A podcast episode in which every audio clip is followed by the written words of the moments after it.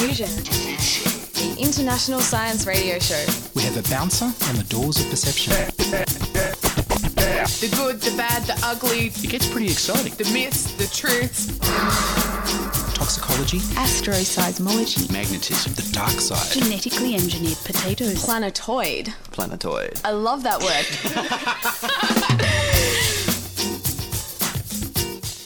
Greetings and welcome to the Diffusion Science Radio Show, the only science radio show that doesn't deny climate change.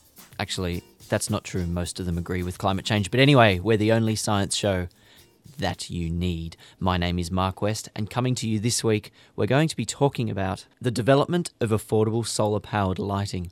And we're also going to be splicing metal to Wolverine's bones in the last of our Science of Wolverine series.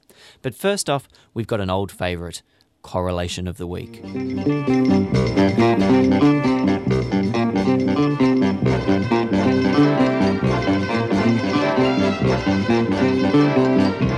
And this week on Correlation of the Week, or as we like to call it, correlation of the week. we have a study that has found a correlation between someone's liberal views and whether they're an atheist and intelligence. Now, some people might have thought this for a while. A recent study, Why Liberals and Atheists Are More Intelligent, published in Social Psychology Quarterly, has shown that more intelligent people are statistically significantly more likely to exhibit behaviours that have not been shaped by our evolutionary history. Specifically, Satoshi Kanazawa from the London School of Economics and Political Science postulates that liberalism, not to be confused with the Australian Liberal Party, a socially conservative political party, and atheism correlate with higher intelligence. Sexual exclusivity for men, but not women, is also a sign of higher intelligence. According to Kanazawa's theory, more intelligent people are more likely to adopt evolutionarily novel behaviours than less intelligent people. Evolutionarily novel values are those that humans are not biologically designed to have. The theory is known as the Savannah IQ interaction hypothesis. The Savannah principle is the notion that the human brain was moulded through natural selection in an environment that is drastically different to the world in which we currently live. This means that it has difficulty comprehending and dealing with situations that did not exist in the ancestral environment, that is, on the savannah. An example of this is that our ancestors, in a time of scarce resource, craved sugary and fatty foods. Those who ate more of these foods at that time lived longer and were healthier than those who didn't. In today's environment, where such foods are plentiful, this craving brings on health problems. The Savannah IQ interaction hypothesis postulates that intelligence evolved to deal with novel problems, problems whose solutions evolution had not hardwired into us. More intelligent individuals can better deal with new situations than less intelligent individuals. However, both can deal equally well with evolutionarily familiar situations. Kanazawa said, General intelligence, the ability to think and reason, endowed our ancestors with advantages in solving evolutionarily novel problems for which they did not have innate solutions. As a result, more intelligent people are more likely to recognize and understand such novel entities and situations than less intelligent people, and some of these entities and situations are preferences, values, and lifestyles. Kanazawa argues that humans are evolutionarily designed to be conservative and to care mostly about their family, those who have similar genes. Caring for unrelated strangers, that is, being liberal, is evolutionarily novel. This theory is backed by the National Longitudinal Study of Adolescent Health, which found that young adults who identify themselves as very liberal have an average IQ of 106, while those who identify themselves as very conservative have an average IQ of 95. Kanazawa also argues that religion arose because of our desire to look for the cause of events and to ascribe meaning and intention to natural phenomena. Humans are innately paranoid and extremely vigilant when it comes to self protection. This was an evolutionary benefit for human preservation on the dangerous savannah. The survey showed that young adults who identify themselves as not at all religious have an average IQ of 103, while those who identify themselves as very religious have an average IQ of 97. Kanazawa said, Humans are evolutionarily designed to be paranoid, and they believe in God because they are paranoid. So, more intelligent children are more likely to grow up to go against their natural evolutionary tendency to believe in God, and they become atheists. But what about sex. Throughout evolutionary history, it is theorized that men have been mildly polygamous in order to increase their chance of producing offspring, whilst women have generally been monogamous, possibly due to the fact that a nine month pregnancy means that having multiple partners does not increase the chance of producing offspring. Being sexually exclusive is evolutionarily novel for men, but not for women. Kanazawa's theory therefore predicts that more intelligent men are more likely to remain sexually exclusive, that is, monogamous, than less intelligent men. However, this does not hold for women. Again, the survey data supported this theory. But he also found that intelligence does not correlate with the very oldest evolutionary values. One finding was that more intelligent people are no more or less likely to value such evolutionarily familiar ideas such as marriage, family, children, and friends. So, congratulations, Satoshi Kanazawa, for finding that liberalism is correlated with intelligence. You have been awarded Correlation of the week.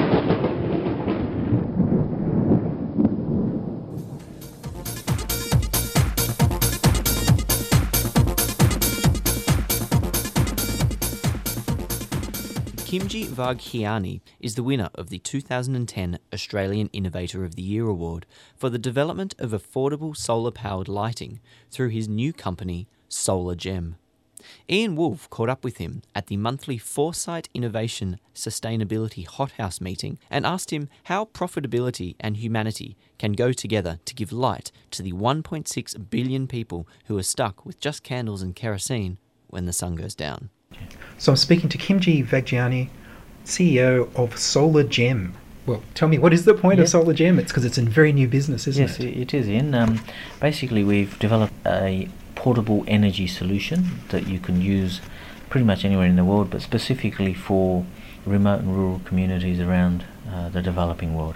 So, people who have never had any uh, energy or any connection to electricity, we've got a system uh, using solar energy to provide lighting for people, and the objective is to replace uh, dangerous uh, uh, and harmful kerosene, which is currently being used by uh, about a third of humanity.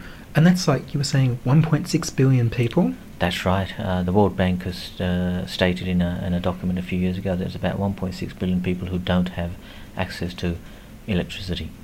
And I think you were also talking in your presentation that uh, kerosene lamps are very low power compared to the electric lights that you'll, you'll be selling with your solar system. That's right. So the luminosity, which is what's uh, typically measured, is much lower than our solar LED technology. So the benefit of that is that you get more light for your dollar, effectively. And so by doing so, you're saving the health of the people who are relying on these really low light sources. Yes, so that's one of the key aspects of our system is that with kerosene you have of course smoke, Mhm. you have the fumes that are very dangerous uh, and harmful. With our system it's solar lighting so there's no fumes and no smoke. So people can use them for a bit longer than say 2 hours or 3 hours Mhm. uh, that they would use for uh, a kerosene lamp. So your basic system that you'll be selling, uh, as, uh, as I recall, so it's the solar panels, it's a controller, and the battery and the lights. That's right. So the whole system uh, you can you can buy from us, uh, and that can also be used to recharge mobile phones Mhm. uh, and a small laptop as well. And so what's happening is that apart from light, uh, people have got mobile phones in their pockets in the developing world. So but they need to charge them. So we offer that facility on the one system. So about how many square meters of solar panel does this system take to Uh, start with? Yeah, only well it depends on the usage, but typically you would only need uh, uh, two or three square meters. Uh, Wow. So a typical uh, north-facing roof uh, would do the would do would, provide a up to four up to six lights in a house or in a in an eco home or a school Or a uh, hut. or a hospital or a hut. Uh, and that's the beauty of this uh, system. It's very scalable and very modular. And you were saying that there was a hospital in the Congo that's using this? That's right. We've uh, sent one unit off in an emergency ward uh, in a hospital. There, what happens is a light often goes off while the surgeon is doing a heart operation, for example. What they do then is turn on candles for Wow. lighting. Uh, in this instance, they will be using our lights. As soon as the light uh, electricity goes off, they'll turn on our solar lighting system and continue with the operation. so that'll be saving even more lives. It'll be saving more lives. That's right. And I believe you were asked to supply some units to Haiti for their disaster. That's right. It's a recent uh, inquiry, uh, and we're looking to provide that through funded through the Rotary Club. Right. And just to give people an idea of just how much more affordable these solar systems are than the Mm. traditional ones that have been available, about how much does this unit cost? So a unit uh, would cost uh, between eight hundred to twelve hundred dollars, depending on Mhm. you know if it's a two light system or a, or a four light system. Because because it's scalable and modular, you can have one or two or five or six lights. So that depends on then the panels, uh, number of panels you need to recharge the battery, and of course the number of lights that you need. So it's very scalable. At the moment, that's what the pricing is, but we believe that it will come down over time uh, and become even more affordable for more communities around the world. Absolutely. And you were talking about some clever solutions to get this into the hands of villages in the third world that don't have any lighting at all. Yes. We're talking about billing systems. That's right. So what we have in on board uh, our system is a billing system, very much like your meter, electricity meter at home. But on board we have that. So basically, what that allows an NGO, a non-government organisation who's doing charitable work and good work in the field, or, or maybe a corporate social responsibility of a bank or a telecommunications company to to provide um, these systems to a village, and then also charge rather than giving it away. There's a, a return on that investment of a few dollars a month. Mhm. That few dollars a month is probably equivalent to the candles or the wood or the kerosene that they may use. So it's very comparable to existing uh, cost of light. You're also talking to some of the microbanks uh, That's right. as well. That's right. So we're, we're instigating a couple of discussions with these organisations who would then effectively buy our systems, install them, or get an, uh, an, a local entrepreneur to install them, and to provide the credit for the energy. So it'll create jobs as well within the communities for the microfinancing or the micro lending. And you're also talking about the possibility of people being able to donate these to villages instead of like the, I think the system about goats that you can you can get a goat to a village. You might be able to get lighting to a village. Absolutely, and what, what we're looking to do is to provide a facility on our website that where you can give, you know, you, you give light to people, um, and so they can make a ten dollar, a hundred dollar donation, and then what we're looking to do is once we've got enough uh, to build units, we will then work with our uh, uh, NGO partners um, and give people who are donating the option of uh, selecting Asia or Africa or the Pacific region to say, well, I'd like this to unit to go into Africa, for example. So we'll work with our uh, partners that we're develop, developing relationships and basically say, there you go, here's something that the community, global community has donated for you to continue doing the work that you're doing in the in these poor communities. And one of the other things that struck me was just how quickly you got this business off the ground. Yeah, so we uh, had the original idea uh, probably sort of late 2008. A lot of research went in, uh, of course, prior to that, Mhm. uh, but the real sort of grunt work of designing the business model and also the technology started probably around uh, April, May, June of last year. And we developed the technology during the latter part of last year, and all the business relationships and all the sales to date and, and the p- potential future sales uh, happened over a, you know a six month period. Terrific. So finally, for people to get a good picture, you've got what super bright low energy LEDs are the lighting, That's right. and you've got sealed lead acid batteries, which are the latest in lead acid technology, and That's they're right. going to last a, a long time. Yes. What, About you're saying maybe ten years. Well, uh, about 15 to 20, uh, but what we're saying is that we believe the guarantee period for our whole system is about 10 years. right, right. So it may last past the guaranteed That's uh, right. time, or it may not. But It it, could lasts do. at least ten It years. could do, and it's very much like your TV. You know, you, you Hmm. get the warranty for three years, but it typically lasts for five or six years or seven years or even more sometimes. Yeah. Terrific. Well, what's the website if people want to go and check you out? Yes, it's uh, www.solar-gem.asia. Terrific. Uh, Kimji, thank you very much. Great, thank you, Ian. That was Kimji Vaghiani, founder of SolarGem and winner of the 2010 Australian Innovator of the Year award, bringing electricity and light to the world. For more information, visit the website at www.solar-gem.asia. That's www.solar-gem.asia. You're listening to Diffusion Science Radio. Recently, we've talked a little bit about creating Wolverine. Well, this week, we're going to try and splice metal to Wolverine's bones. Can it be done? I recently spoke to our expert in these things, Dr. Christopher Pettigrew, aka Dr. Boob.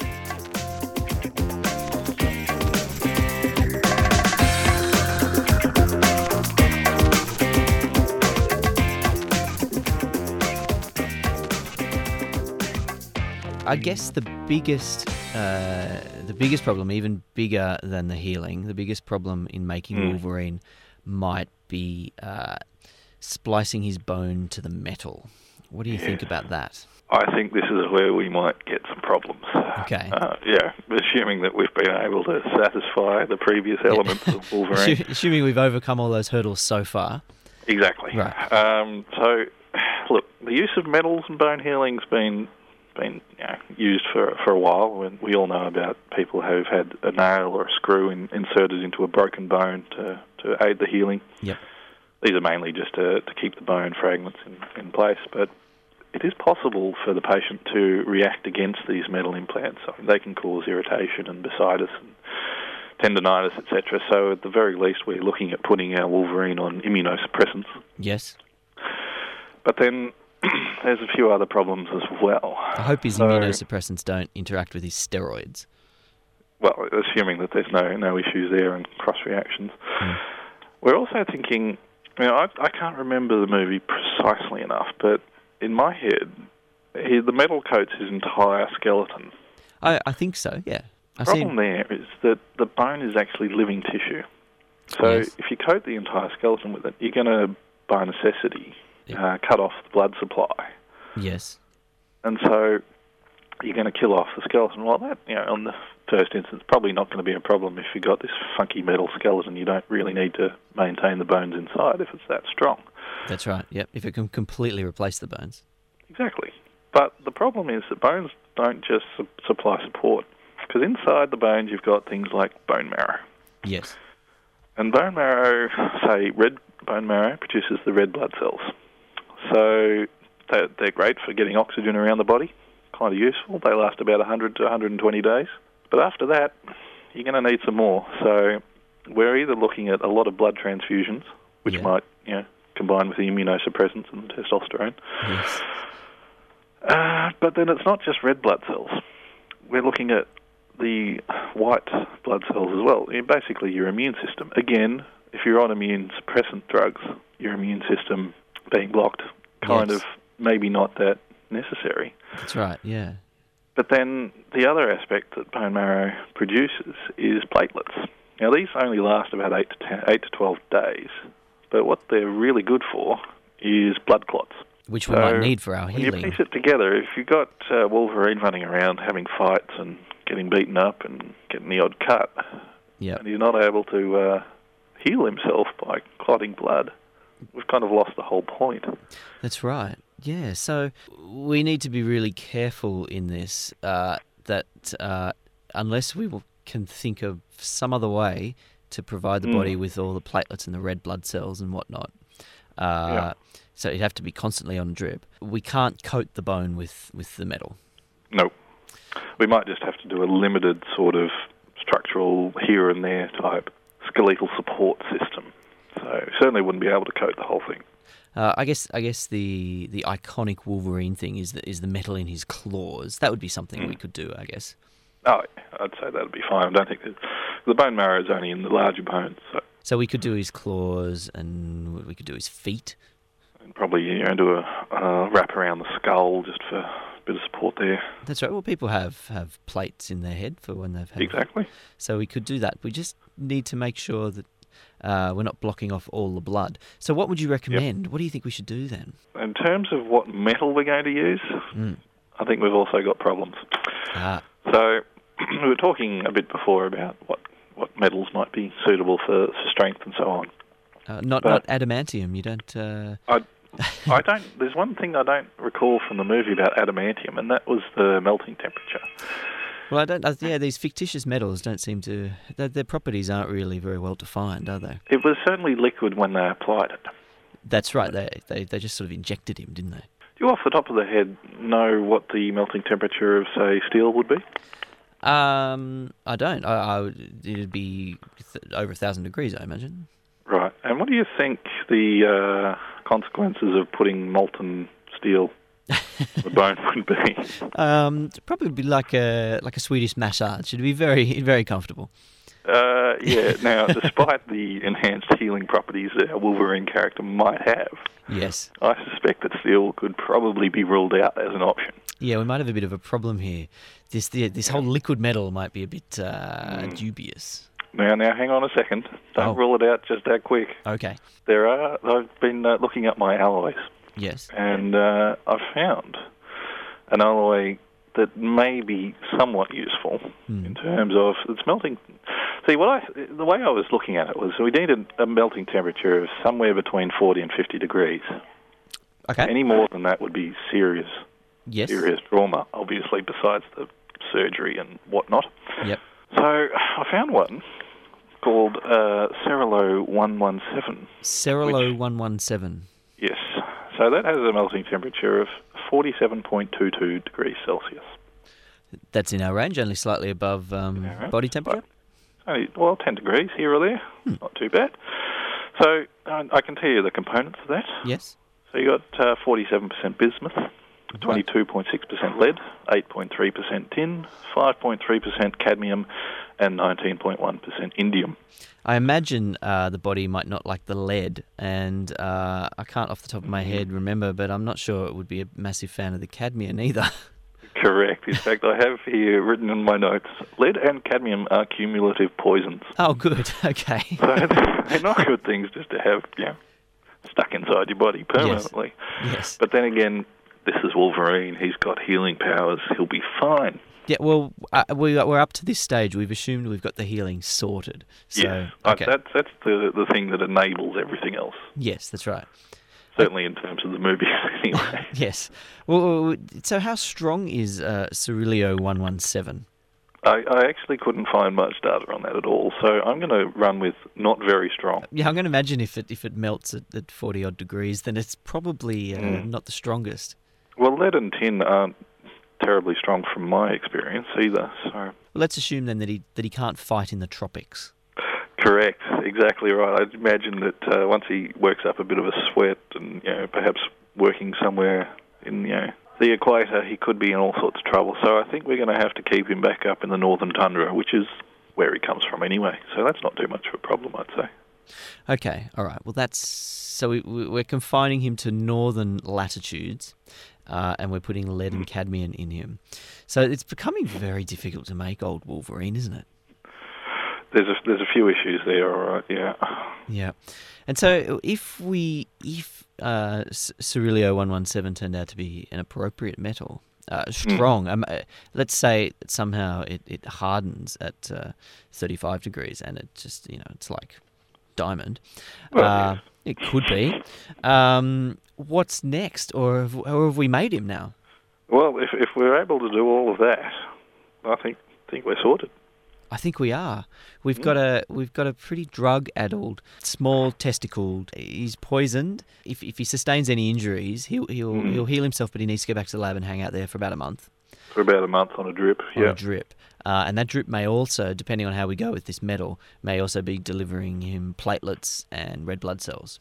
An entire new blood system He's- and immunosuppressant drugs and hormones and yeah. So I think basically what we're looking at is Wolverine who can fight for about five minutes and then be stuck in a lab with a whole lot of tubes going into his body for the next month. He's not really the ultimate fighting machine, is he? No, No. not yet.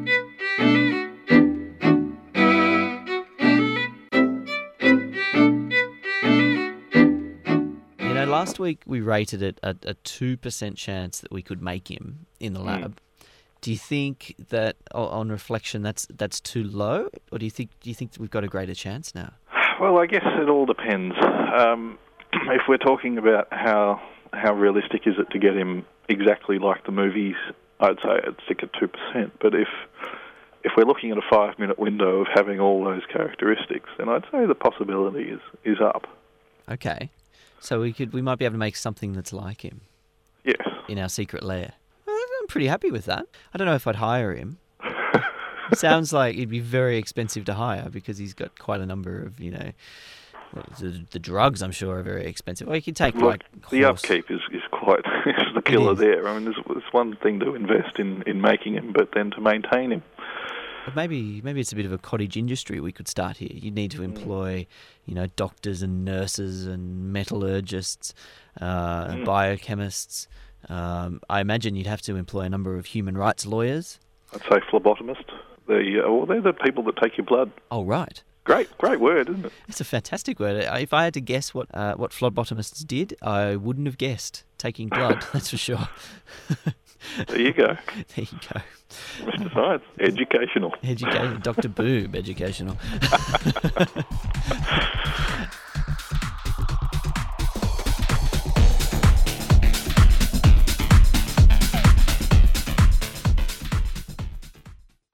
That was Dr. Krista Pettigrew and myself trying to figure out how exactly to make Wolverine in the laboratory. I think we're some chance, but we're a little way off yet. And that's all the time we've got in this week's edition of the Diffusion Science Radio Show. My name is Mark West, and the other voice you heard on today's show was Ian Wolfe. Diffusion has been produced in the studios of 2SER in Sydney and has been broadcast across Sydney on 2SER and across Australia on the Community Radio Network. Perhaps you're listening to us on our podcast. Get over to www.diffusionradio.com to hear our backstories and to leave any comments that you might like or to get in touch with any of the team. Thanks again for joining us on the Diffusion Science Radio Show. My name is Mark West. We'll catch you next week.